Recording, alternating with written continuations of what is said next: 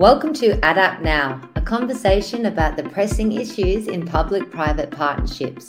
I'm Tanya Ellen, and myself and David Dodd will be chatting with a range of global experts to bring you the latest insights and advice in PPPs. This podcast series is supported by the International Sustainable Resilience Centre. Thanks for joining us. I'm excited about today's topic. I mean, we're going to talk about women in uh, climate change and sustainability and resilience. And, um, you know, it's an important topic. You know, you're all about resilience, and we talk about resilient communities. And there's been a lot of data that's shown when women are sitting making those decisions at the decision table, that communities actually get more resilient. That's not surprising to me because just like our friendship, you make all the decisions I make are bad, and all the ones you make are great.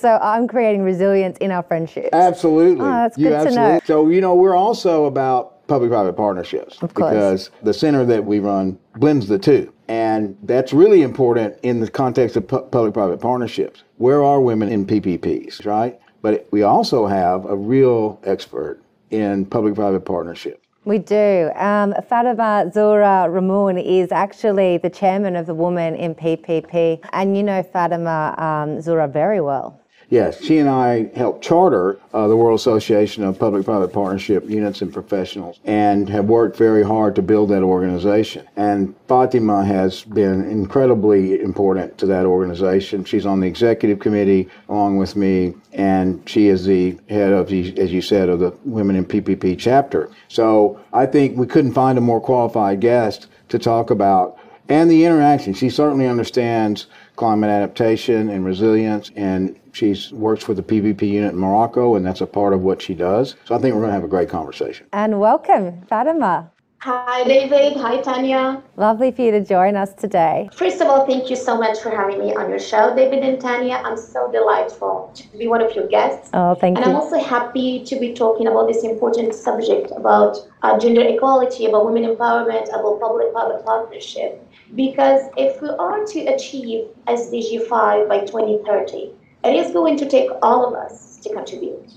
Well, let's kick off with uh, the PPP sort of context when we talk about women in decision making roles and this, that, and the other. What are the metrics? You know, gender parity is important, but we want to know well, are we on an equal footing at the moment or are we not?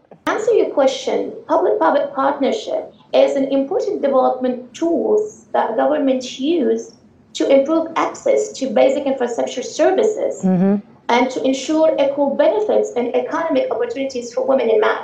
Uh, we also know that women make up almost half of the world's working age population. We have nearly 5 billion people, and about 50% of these women participate in the workforce compared to 80% of men. We tend lately, especially in 2021, to see more women involvement in senior management roles. Globally, they grew to like 31%. This number was the highest number ever recorded. We can see also women being like uh, in the top roles, like CEOs and also like uh, managing directors. We can compare them to 2019. They are now around 26%. But in the PPP industry, they are more women as users of the infrastructure than in the decision-making process in both public and private sectors. There are many PPP units globally, but very few are led by women. And uh, at the World Association of PPP Units and Professionals, we are acknowledging the stellar role being played by women in PPPs. And they make over a quarter of all our members, almost 30%. And we are also aiming at 50%. That leads me to a question, Fatima. You know me, we try very hard in our organization to ensure as much as possible gender parity. Of the team that we have of six people, two of them are women, but on our advisory board we have we have almost exact parity between women and men. So we know it's important, but why do you think other people should understand why this is so important in important decision making roles, but particularly again in the PPP world? So the future of our economy, and as you, you stated before, our sustainable planets, it depends on more people participating in it. And much of the past literature has concentrated on the benefits of diversity, having both men and women around the table of decision making diversifies the pool of talents, of perspectives, of needs, of mm-hmm. competences, And men and women has different roles and responsibilities in their communities. And Yeah. most importantly is that they have different needs regarding the design of this infrastructure. For example, when using public transportation, women are more likely to combine several tasks in one trip. So they can use many stops. They need to go, for example, to the market, they need to pay their bills, they need to go to a doctor appointment, maybe pick up the kids on their way. So this means that they need to have what we call women-friendly infrastructure. Ah. So first, we do need to design women-friendly infrastructure so that it improves women's access. For example, so we can widen uh, the roads to provide cycling and walking tracks for women because they tend to use cheaper form of public transport. So we need to provide them with intermediate transportation like bicycle or cars. We also need, for example, to give them better street lighting and maybe put more cameras to help them feel safer on the streets at night. Because women are all ages, elderly, schoolgirls, women, when they come back, they used to walk back home and they need to walk back home without fear. The third one is that they need also safety and security inside the public transportation, mm. which is very, very important. Mm-hmm. So either we need to provide special buses or increase off-peak services, especially on less travel routes, because they need to go to work without harassment and without fear. And finally, yet importantly, is that we need to give them an infrastructure which is affordable. Mm. So here we talk about the fees to be able to do their daily multitask job with a fair price. For example, they can have one ticket for half day, but we need to make sure that user costs do not fall excessively on women. So having this gender parity is important in decision making process of either PPP projects or any other of projects that are dealing with infrastructure and basic services, because it is critical to listen to both men and women mm-hmm. voices and take some gender specification into account when designing and developing projects and also implementing and evaluating them. What do you think we can do as a society, whether it's in the PPP world or on the government side, the private side, to make sure that more women are in that process in the design and the build of the infrastructure and putting the, their perspective forward? Very, very good and tricky question. None of us have all the competencies or the resources to do it alone. But as a force, we can do a lot. So, and to respond to your question, I think the first and most important thing is education. I think the mm-hmm. young girl should be educated from school age mm-hmm. onwards on gender equality issues and also on the importance of participating in the social and political life of their countries. And also at the high school and university level, we need to overcome this cultural issue and the stereotypes of female careers. Mm-hmm. Because we know that most of women in their education, they're like, okay, you need to find a job that would not interfere with your main mission, which is getting married, taking care of the kids, of the husband, and of the household. So I think that the best way to do this and to help them is we need the involvement of female role models and Ah. senior leaders. Yeah.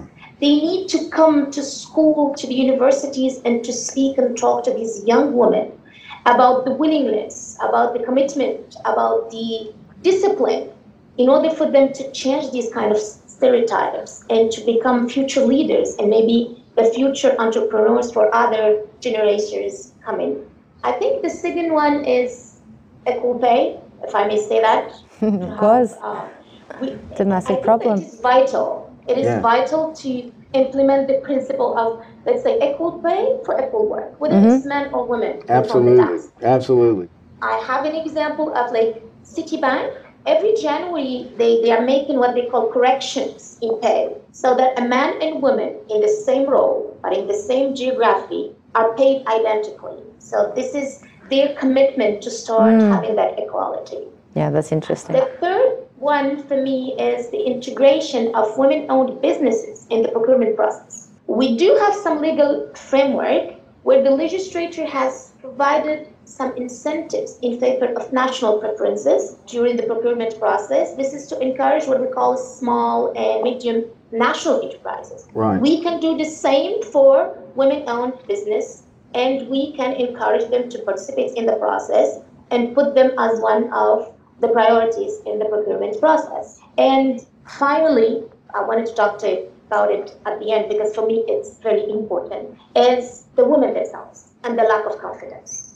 I don't know, maybe they need to go through training programs, mentoring program, long life, learning, but the importance is not only achieving parity, but also ensuring that women move upward to the senior positions. Also for female leaders within the organizations, they need to play the role not just for diversity, but also for inclusion. They need to bring those younger women with them into the meeting room, the decision making meetings, and be their mentors. So I think that if we could start by education, by women having more confidence on themselves, of course, equal pay, more inclusion for uh, women owned businesses, we can reduce this parity and this gender inequality. Yeah, and I think they're all really practical points. And I think a, a big thing, in my opinion, is you don't want to be a token woman. I mean, don't choose someone that doesn't have the Exactly. skills and, and the abilities. And that's when it comes down to the education that you were talking about. It's great that you said that, especially the point about confidence. There's a big discussion, isn't there, Fatima? But I think you've really Yes. um, you've And- summarized it And I really may- well. And if I may just add one thing, I mean, we are together in this, David. It's not just like we need you and you need us. Absolutely. We need to be together because you have your needs and we have our needs on the infrastructure. So we have two voices.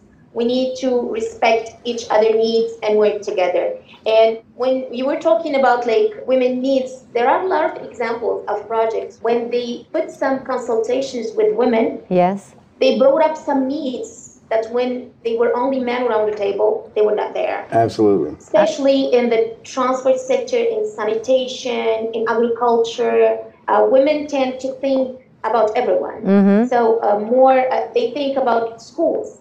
So Yes. when we talk about schools, it means that don't forget to put the speed signs or the speed bumps near the schools. So they think for all of us. I don't say that men think for themselves, but they think for what they see fits for all, but it doesn't fit for all. And fits it's for them. true. But women thinks about things that fit for all. Yeah, and it makes for a more resilient community and for better services for the infrastructure project that's been built. Yeah, absolutely. Well, this has been a fantastic discussion. So thank you so much for giving of your time, and I'll let you close it, Tanya. Oh, I, I think you, you know you've done a really accurate portrayal in a succinct way of what the issues are, but practical steps. Because I think a lot of the times when we talk about topics such as this, it gets a bit um, philosophical, but you, you need to be practical about it, and I think that all really makes sense. And yeah, I encourage anyone listening to look up that female chapter in, in the WAP initiative. Women in PPPs, yay! So thank you, thank you for your time. Thanks, Fatima. Thank you so much for having me. It was a pleasure. Thank you.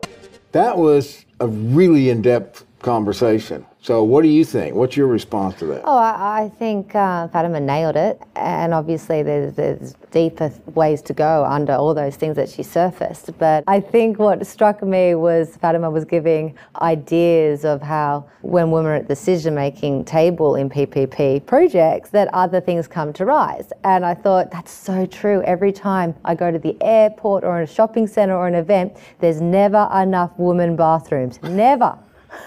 Never. That's true parity. That's true parity. The thing is, women need to be on, on the decision making of that immediately.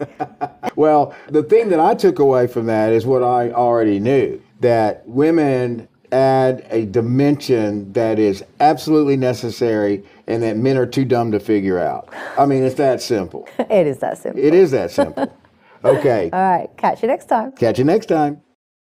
Thanks for listening. To join the conversation, please connect with us through the ISRC or the WAPPP websites or through LinkedIn at Tanya Ellen or David Dodd. Catch you later.